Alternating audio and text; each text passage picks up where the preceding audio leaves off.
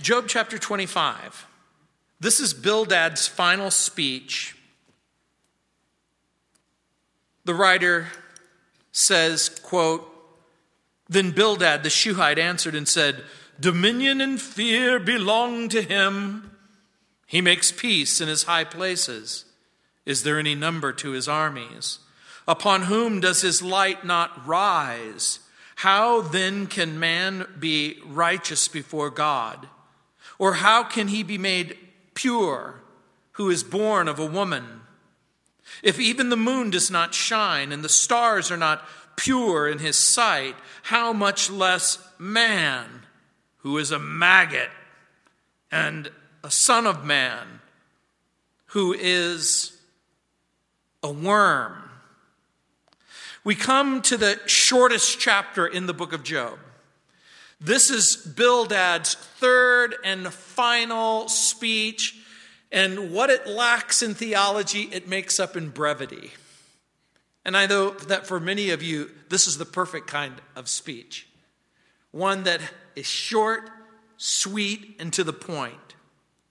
This is the last time, by the way, we will hear from Job's friends until the closing of the book, except for one small little parenthetical note, Bildad expresses his belief that Job's sufferings are somehow linked to Job's pride. And remember that Bildad is kind of the voice of tradition. In this short chapter, Bildad's focus is on God's justice in verses 1 through 3, and then God's power in verses 4 through 6. But he's going to ask an important question How can a man be made acceptable to God? How can a person be declared righteous? How is it possible for God to accept anyone? What has to happen for a person?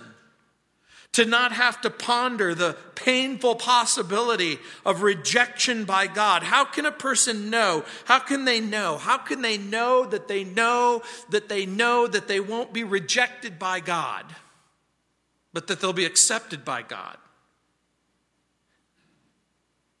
Warren Wiersbe comments, quote, it is disturbing to see how Job's friends speak so knowingly about God when in the end, God revealed that they really didn't know what they're talking about. Too often, those who say the most about God know the least about God, unquote. Isn't that true? Because you know people who spend almost all of their lives reading books about the Bible and going to church. And they seem to know so little, little, little about the character of God. Wiersbe quotes the famous B.F. Westcott. You have his picture. He's that old man that, yeah, that's him. He um, was a translator of the Greek New Testament. And he wrote, quote, every year makes me tremble at the daring with which people speak of spiritual things, unquote. It's one thing to talk about God, and it's one thing to open up your Bible, and it's one thing to say the things that are in the Bible, and then have people draw exactly the opposite conclusion of what God is trying to say. If Job's friends have taught us anything, we have to be careful what we say. We have to be careful to refrain from making dogmatic assertions about what motivates God or why God does what God does without biblical evidence or support. God's power is inherent in God's nature in verses 1 through 3. And God's justice is the outworking of God's holy nature in verses 4 through 6. And Bildad gets that part right. The New Testament confirms that. God is light, in him is no darkness, it says in 1 John chapter 1 verse 5. God is holy and God is just. And so it makes perfect sense that Bildad would ask the question of how can mere human beings stand before him? Now remember Job's claim. Job isn't claiming to be a perfect person. He isn't claiming to be a sinless person. He's not claiming to be someone who's never done anything wrong. He simply refuses to confess to sins that he's never committed. And he refuses to believe that the judgment that has happened to him is related to that. And it won't take long for us to get to Job's reply, as you can see.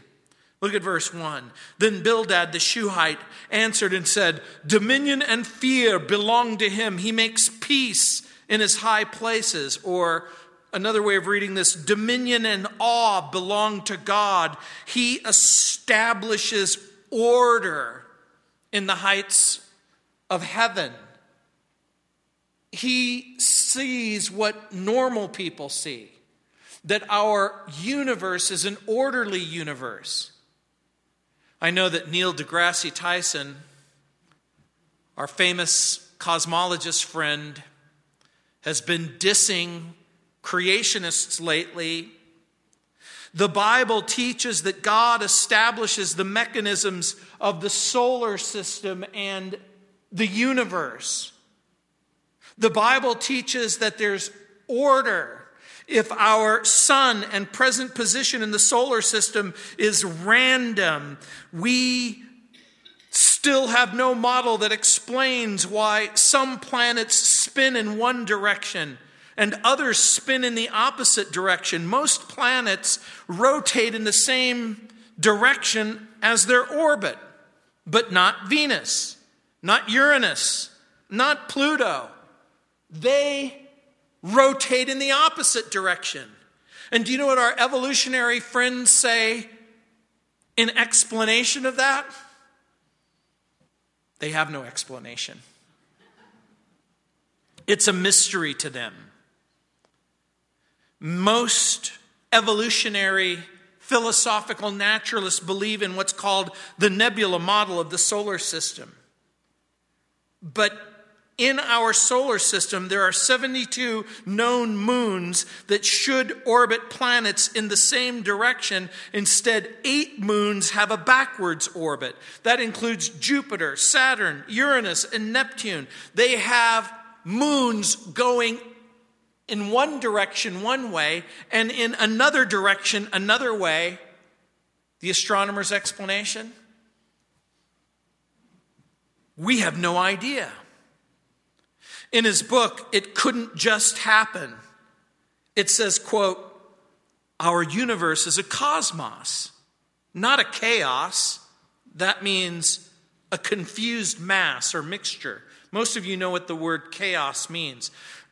The book says, quote, the word cosmos comes from the Greek word cosmos, meaning an orderly universe. It's because the universe is orderly that scientists can discover and describe the natural laws that govern it. Such laws have been found to govern everything from the behavior of atoms that make up all matter to the movements of enormous spinning galaxies. Only the delicate balance between nuclear forces and electrical forces and gravitational forces allows stars and planets to exist. The precise amount of gravity on Earth allows us to walk around with flying, without flying into space. The methods of science and the very concept of science are rooted in the notion that the universe is orderly. Scientists have found that our existence depends upon a great number of precise laws of nature.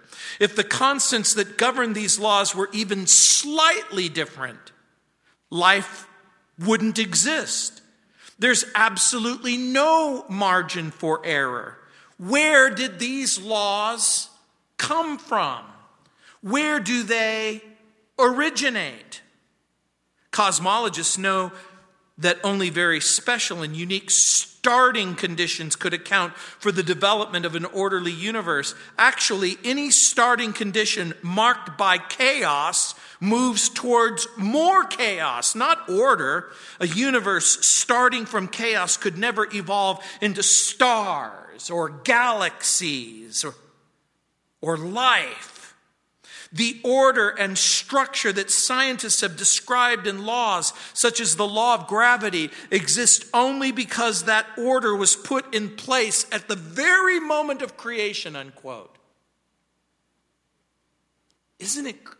And, and so they think we're, we're the nut jobs. We're crazy because we th- think that chaos remains chaos, not order.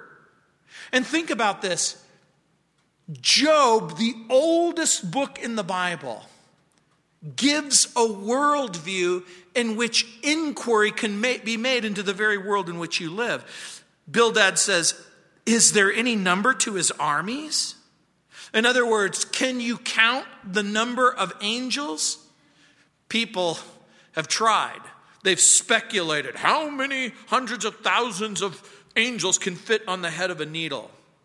But here's what we know that the armies of God are multitudes and multitudes. The book of Revelation describes the innumerable host of God being 10,000 times 10,000. It isn't just multiplication that they're talking about, they're talking about a number so vast that the number hasn't been invented. Upon whom does his light not rise? The implication being there is a light and every person in every corner of every part of the planet Earth experiences it. Bildad envisions a God of power and a God of peace and a God of perfection and a God of purity. And all of that is true. But as Bildad talks about a God of power and peace and perfection and purity, You know what's strange? Is the absence of a God of mercy and grace and compassion and love. You see, this is the truth. The Bible speaks of a God who loves you and cares about you and thinks about you. God does more than just interact with humanity on the basis of blind justice. God does more than just keep an account of what you're doing every day and what you're doing every night. God thinks about you and his love for you. Again, McKenna writes, quote, our theology determines our anthropology. It's his way of saying what we believe about God is what we will believe about human beings as well. He writes, quote, therefore an unapproachable God results in an unredeemable man. No matter what he does, righteousness and purity will escape him. All the frustration in man's quest for God prior to the advent of Christ comes into intense focus at this point. Bildad is half right. In what way? Man cannot redeem himself. That is true. But there's a God who can redeem. Isaiah knew that we were all unclean, that our sin was like filthy rags. In Isaiah 64 6, it says, We all fade as a leaf, and our iniquities, like the wind, have taken us away. The image is a strong wind that comes as leaves have fallen on the ground and they blow in a particular direction. But Isaiah also sees a Savior who can bridge the gap. Remember in Isaiah 53 6, it, Isaiah writes, All we like sheep have gone astray. We've each turned to our own separate way, but the Lord, the Lord has laid on him the iniquity of us all. Isaiah sees a God who understands our difficult situation and wants to redeem us. So, how good is man? Look what Bildad says in verses 4 through 6. In verse 4, how then can man be righteous before God? What a legitimate question that is. How then can a man be made right? How can he be pure who is born of a woman? If even the moon does not shine, even in those particular days, they understood that the glow of the moon, the light of the moon, was a reflection from somewhere else, and the stars are not pure in his sight. In other words, Bildad is envisioning a world that is broken, a universe that is broken, that is scarred, that's been marred. How much less man who is a maggot? And a son of man who is a worm. Make no mistake about it, when Bildad says these things, he means you, Job. He means you're the worm, you're the maggot. But Bildad's comparisons aren't insightful or even helpful, and certainly not hopeful. The moon and the stars are imperfect. So, what else is new, Bildad? Human beings are imperfect. We know that. How then can a man be made righteous before God? I want to point something out to you. There's another Bible character who asks that exact same question. Who knows who? Jesus, doesn't say it. Try again. It's David. What is man that thou art mindful of him? Bildad and David ask exactly the same question. What is man that thou art mindful of him? Bildad says he's a worm and a maggot. David says that God knows who you are and cares about who you are. His it's really interesting to me how they could come to exactly the same ask the same question, come to a different conclusion. David, David in Psalm chapter 8 verse 3 and 4, he says, When I consider your heavens, the work of your fingers, the moon and the stars that you have ordained, what is man that you are mindful of him, and the Son of Man that you visit him? Remember, David will write that human beings have been made just a little lower than the angels. David senses the unique position of humanity in the universe, the exalted position of man, a little lower than the angels, Psalm 8, verse 5, and crowned with glory and honor. And I need to remind you of something. Jesus, the second person of the Trinity, the self existent God, comes from heaven and he takes on the nature, a new nature, a human nature. He doesn't become an angel, he doesn't become some other cosmic being, he takes on the garb of a human being. There's something about you. There's something about you that he wants to forgive and that he wants to redeem and that he wants to reconcile to himself. Bildad's words are beautiful and brief but they lack sensitivity and compassion. And they're certainly not marked by love. And they don't really address the real issue that Job is facing. Bildad is right when he maintains that man is powerless to redeem himself. And Job may be wrong if he believes that he can stand before God in his own righteousness or his own blamelessness apart from Christ and apart from a sacrifice and apart from grace. But even if Job is wrong, if Job has even an ounce of righteous self conceit, when Job finally meets the Lord, it disappears. You see, Job is willing to pray. Job is willing to ask God to be merciful to him, a sinner. Imagine if both Bildad and Job could fast forward from where they are in the text and they could go forward, forward into time, and then they find themselves in the New Testament period and they both find themselves in the temple, and there they are with Jesus, and Jesus is walking in, and Bildad is saying, Look at me, how I keep all of your ordinances and I obey all of the rules, and I'm not like this pitiful, poor, stinking homeless person right here. And Job is beating his breast, saying, God be merciful to me, a sinner. And look what Job says, beginning in verse 1 of chapter 26. But Job answered and said, How have you helped him who is without power? How have you saved the arm that has no strength? How have you counseled one who has no wisdom?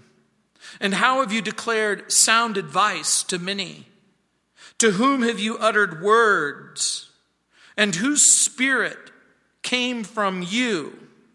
When he says that, how have you helped him who is without power? It's Job's way of saying, what you're saying isn't really helpful.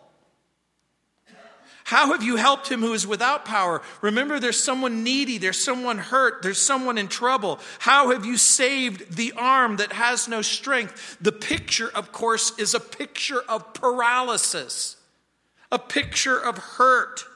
How have you helped him who is without power? How have you saved the arm? How have you counseled one who has no wisdom? And how have you declared sound advice to so many to whom you have uttered words and whose spirit came from you? When he uses the expression, whose spirit came from you, the idea is, where did you get that? Where did you come up with that?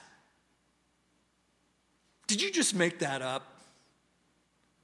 Usually people will appeal to some sort of authority. Who said that? Where did you get that? What Job is in effect saying to Bildad is that he's offering counsel, but it's counsel without comfort. It's advice without hope. It's instruction without compassion. Bildad's words have proven to be useless and even less than useless, harmful even. And so Job begins to give descriptions. In verses 5 through 13, we're going to read it quickly. It says, The dead tremble, those under the waters and those inhabiting them Sheol is naked before him, and destruction has no covering. He stretches out the north over empty space. He hangs the earth on nothing. He binds up the water in his thick clouds, yet the clouds are not broken under it. He covers the face of his throne and spreads his cloud over it. He draws a circular horizon on the face of the waters. At the boundary of light and darkness, the pillars of heaven tremble and are astonished at his rebuke. He stirs up the sea with his power, and by his understanding, he breaks up the storm. By his spirit, he adorned the heavens. His hand pierced the fleeing serpent. When he says that the dead tremble and those under the water and those inhabiting them, remember, Bildad has talked about the heavens, and now Job is going to talk about something underneath the heavens. When he says Sheol is naked before him, Sheol is a word in the Hebrew language that could mean the dead or the grave or hell. The King James translates this hell is naked before him. The NIV says death. The New Living Translation says the underworld. What's the picture? The picture that Job is giving is God sees where the dead are. That death itself the dirt that covers the death or the waters of the ocean that cover the dead, God is able to see them. In other words, here's what Job is saying the place of the dead remains visible and knowable to God. He sees where they are and where they go. Remember, Bildad has described the power of God in the heaven.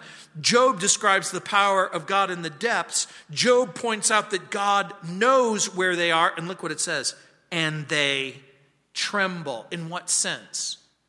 I'm going to suggest to you in the sense that the dead are aware. And the New Testament seems to bear witness to that. That when a person dies, they either go to the place of the righteous dead or they go to the place of the unrighteous dead. God knows everything. And in Job's day, people imagined that the dead inhabited an underground world in the center of the earth or deep, deep below the oceans of the waters or the depths of the sea. In verse 7, it says, He stretches out the north over the empty space. Read it for yourself. He hangs the earth on nothing. 1800 BC. This is 1,400 years before Ptolemy. This is thousands of years before Copernicus and Leonardo da Vinci. This is a poetic expression that God knows everything. He stretches out the north over empty space. Here's the idea you go north, you go north, you go north, you go north until there is no more north. Remember, if you go north long enough, you're going to eventually start going south. You're going to come to the top of the world. Remember, we live on a planet. And if you go all the way to the North Pole and you keep going north, you're going to eventually start going south.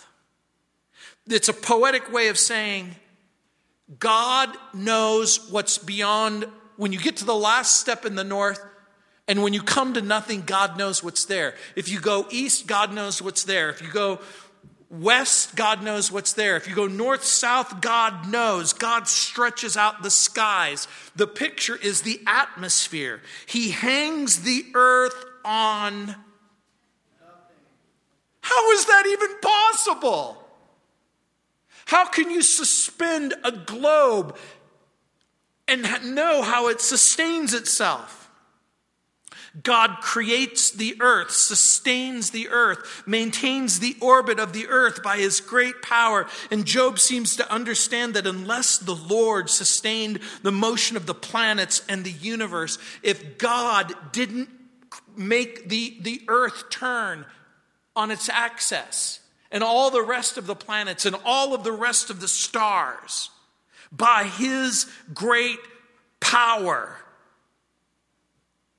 reality as we understand it would cease to exist. Does Job not have an understanding of scientific knowledge? He has some understanding. Job describes the power of God, and how does he know this? Doesn't it suggest to you that Job has thought long and hard about the world in which he lives? How in the world does he know about the cycles of evaporation and precipitation? How does he know about the density of clouds? How does he know about the cycles of light and darkness? How does he know about hydrology and the storms at sea? How does he know about the movement of the stars and the constellations? And as far as we know, this is the first mention that the earth maintains its orbit on nothing.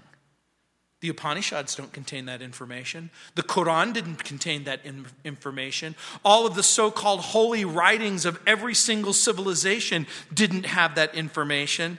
William MacDonald writes, quote, how immeasurably above the cosmogonies of the heathen philosophers are these few grand words. In them, we have as a germ the discoveries of Newton and Kepler. It's a great mistake to think that scriptures do not teach scientific truth, it teaches needed truth. And even if it's not in scientific language, it still maintains scientific accuracy, unquote. When a person says to you, well you, know, the Bible isn't a science book. They're right. But everything that it says about science is true. Well, the Bible is not a history book. You would be so wrong. The Bible is a history book. And the history that it contains is accurate.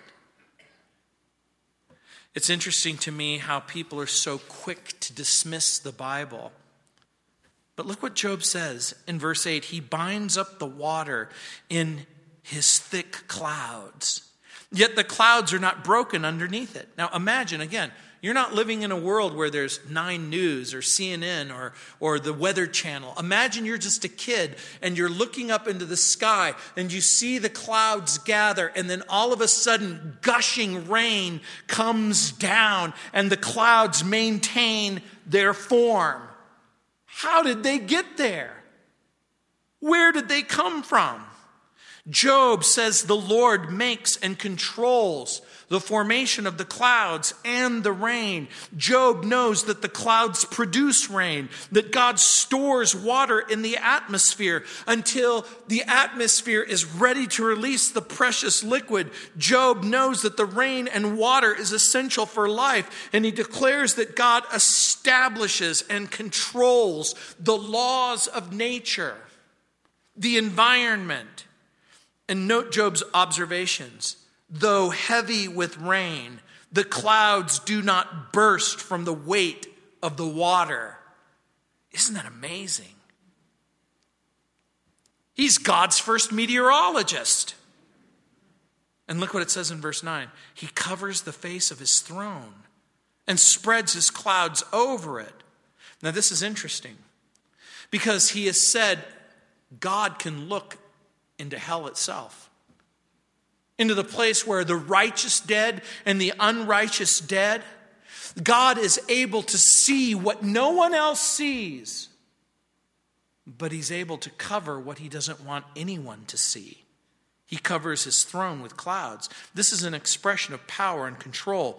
God can uncover hell God can cover or hide his throne. Some idiomatic expressions and ancient writers believe that what Job may be talking about as you see the course of the moon going through the sky, some people believed that the moon was the throne of God, that God dwelt on the moon.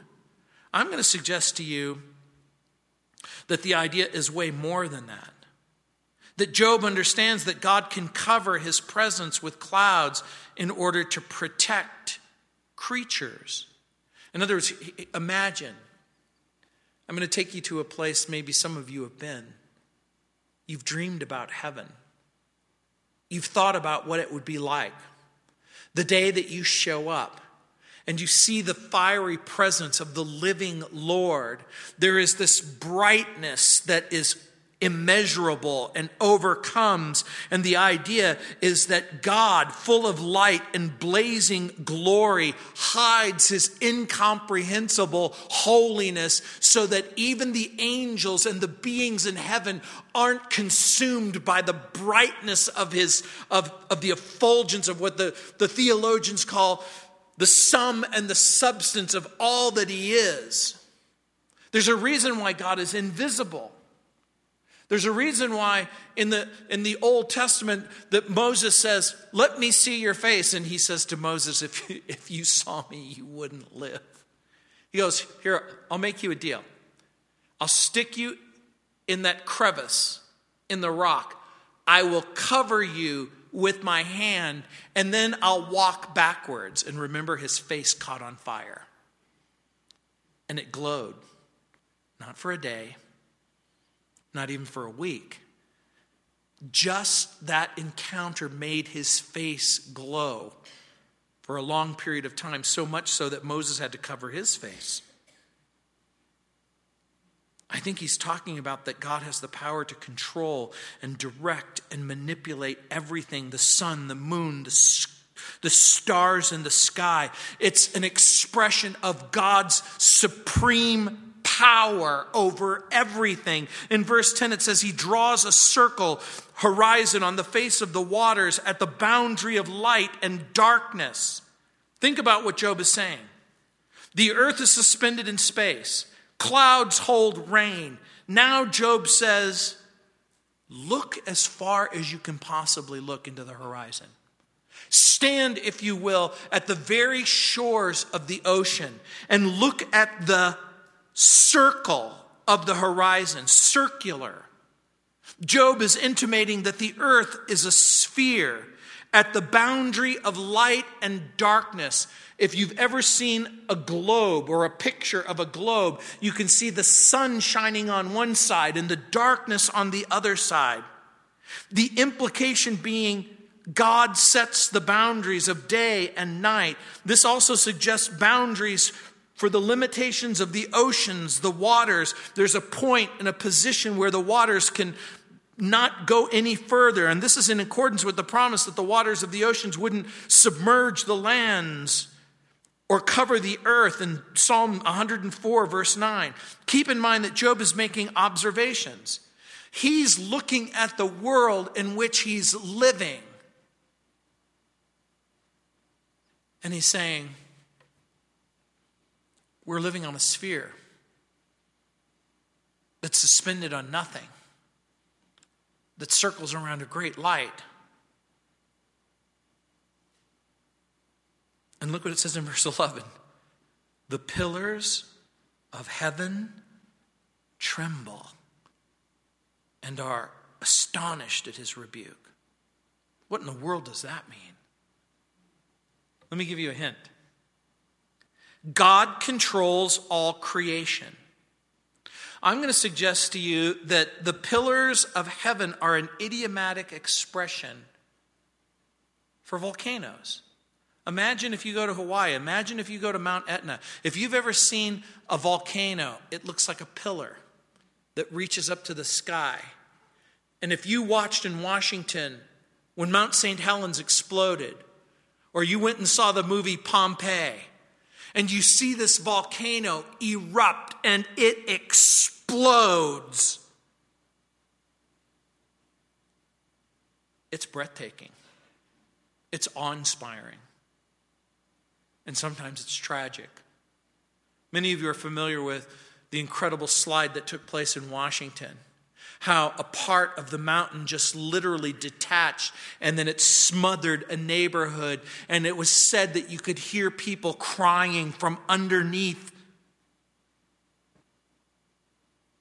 the pillars of heaven, mountains, earthquakes, storms, upheavals. Just a few days ago, the largest earthquake that's been recorded in modern times hit in South America, and another one hit today. One day ago, 8.3. Today, 8.0.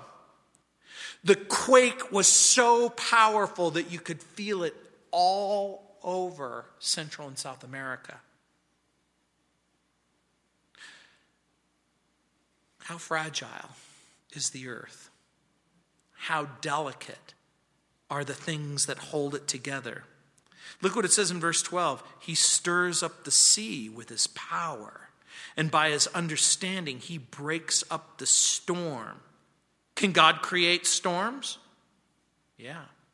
Can God cause the plates underneath the ocean to shift ever so slightly, like he did just outside of Japan, and create a tsunami that washes everywhere in the Indian Ocean, and within six minutes, 250,000 people gone, washed away. In Haiti, earthquake, 100,000 people gone. God stirs up the sea, He creates storms. Look what Job is saying. God creates storms. God controls them. He calms them. By his understanding, he breaks up the storm. Verse 13 By his spirit, he adorned the heavens. His hand pierced the fleeing serpent. The implication being everything that you see in the visible universe, if you look at the galaxies and then the galaxies beyond the galaxies. The idea is that he decorates the universe like it's his own little private room. His hand pierced the fleeing serpent. In what sense? In the sense that when the storms come, when the earthquakes hit, when the volcanoes erupt, when the animals are running for their life, God's able to capture them. And look what it says in verse 14. Indeed, these are the mere edges of his ways.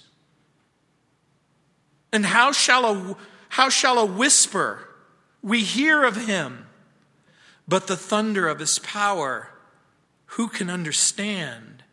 Here's what Job is saying We've only touched the very edges, the outer limits. These are the mere fringes of his way. This is a small whisper. L- listen to what, what Job is saying. This is a tiny fraction, this is an infinitesimal part of God. Can you imagine what life would be like if he stopped whispering and he spoke out loud?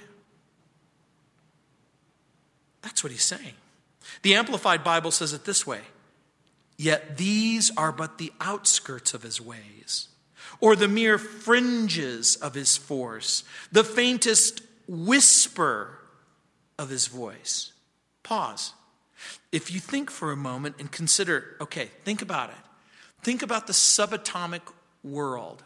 Think about the world of atoms. And then think about the world of subatomic particles. Think about how electrons, protons, and neutrons, and then go further and further down, smaller and smaller, how he maintains the integrity of matter itself. And then look at the expansiveness of the universe in which we live.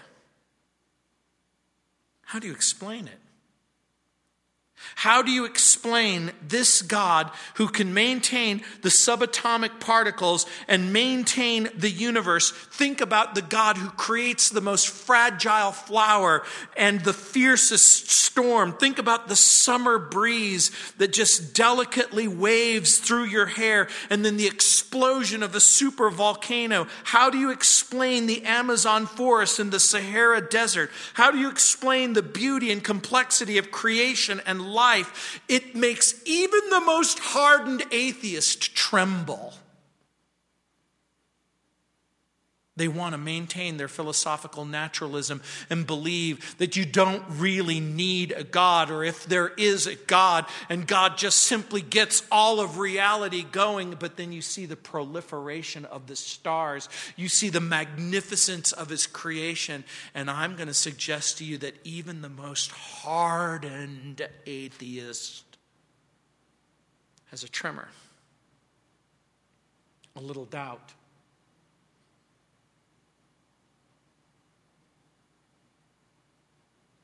Modern science has only scratched the smallest surface of the complexity that we call our universe. And I, again, I want you to think about what you're reading. I want you to think about the circumstances of where he is. Job is in a trash heap. He is hurt. He is weak. He is frail.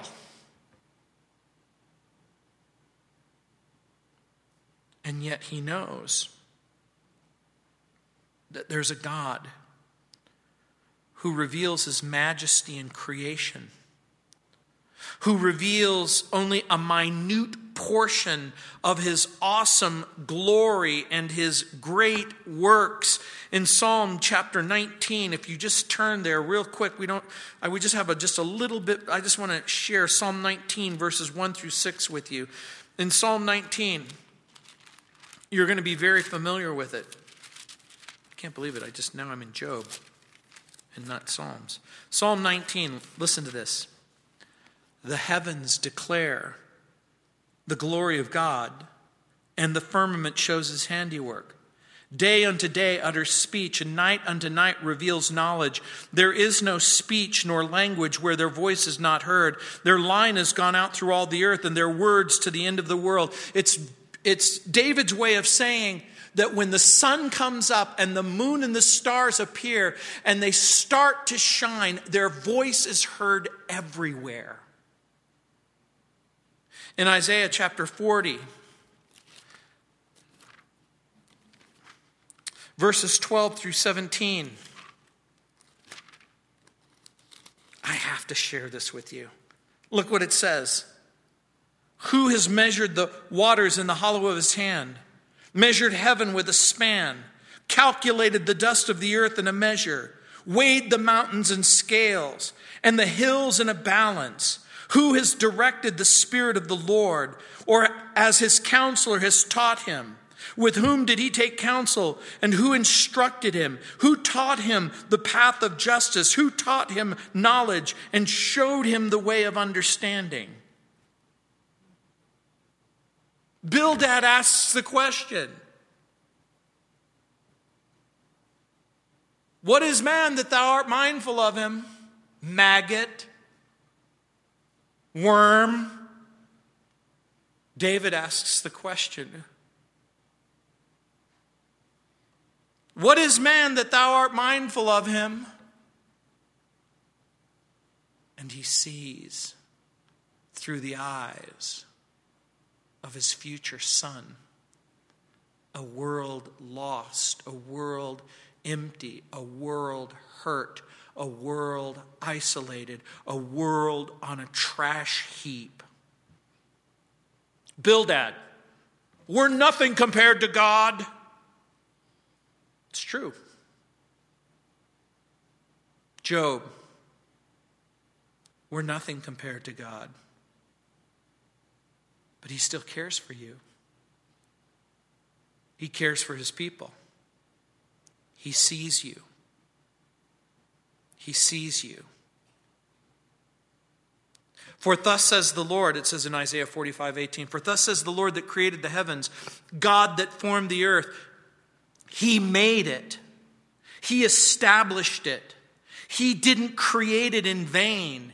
He formed it to be inhabited. Isaiah 45 18, I am the Lord and there is no one else. God says, I created the earth, I formed it, I created it to be inhabited.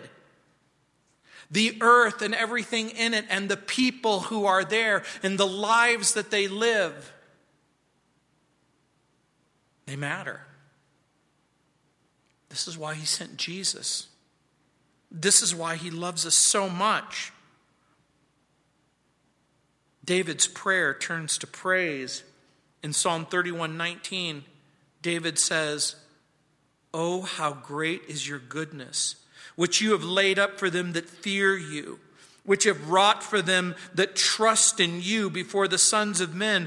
Thou shalt hide them in the secret of thy presence from the pride of man. Thou shalt keep them secretly in a pavilion from the strife of tongues. It's an idiomatic expression again in the Hebrew.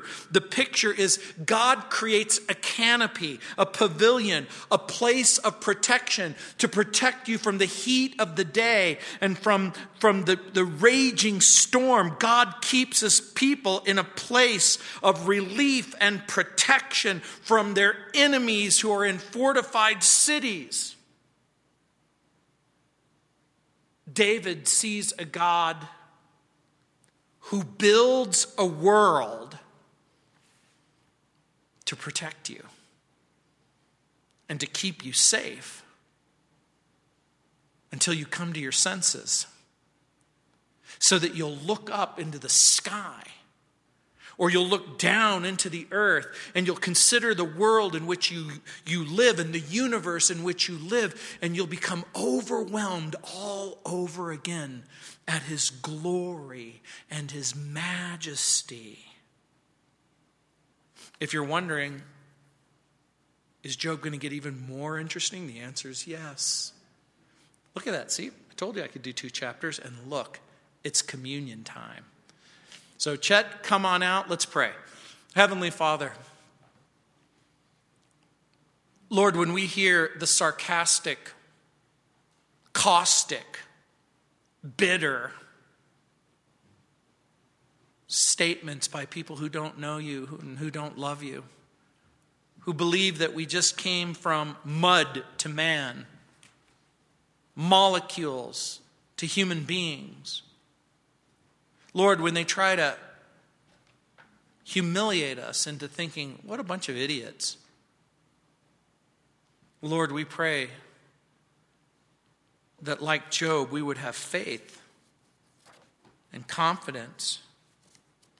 That, Lord, we would understand something. That even though sometimes we're hurt and sometimes we're weak and Sometimes we're frail. That Job reveals the majesty of creation and reveals the glory of God. And that, Lord, when we're hurt and we're afraid and we're alone, that, Lord, we would remember your greatness, that we would remember your goodness, that we would remember your compassion, that we would remember, Lord, that you love us and that you care for us. And that, Lord, you've done everything necessary to redeem us and reconcile us and forgive our sin. And that David's future son would come and die the death that we deserve and come back to life so that we could really be changed, so that we could have a new life and a new hope and a real future. And so, again, Father, we pray that as we gather together, as we remember Jesus, that, Lord, you would awaken in our hearts a profound sense of gratitude and joy as we consider all that you've done. What is man that you're mindful of him? Or the Son of Man that you would consider him? And then we see the history of redemption. We see the story of Jesus. We see the sacrifice on the cross, and we begin to understand something that whatever else you're doing, Lord, you're constantly, constantly thinking about us. In Jesus' name, amen.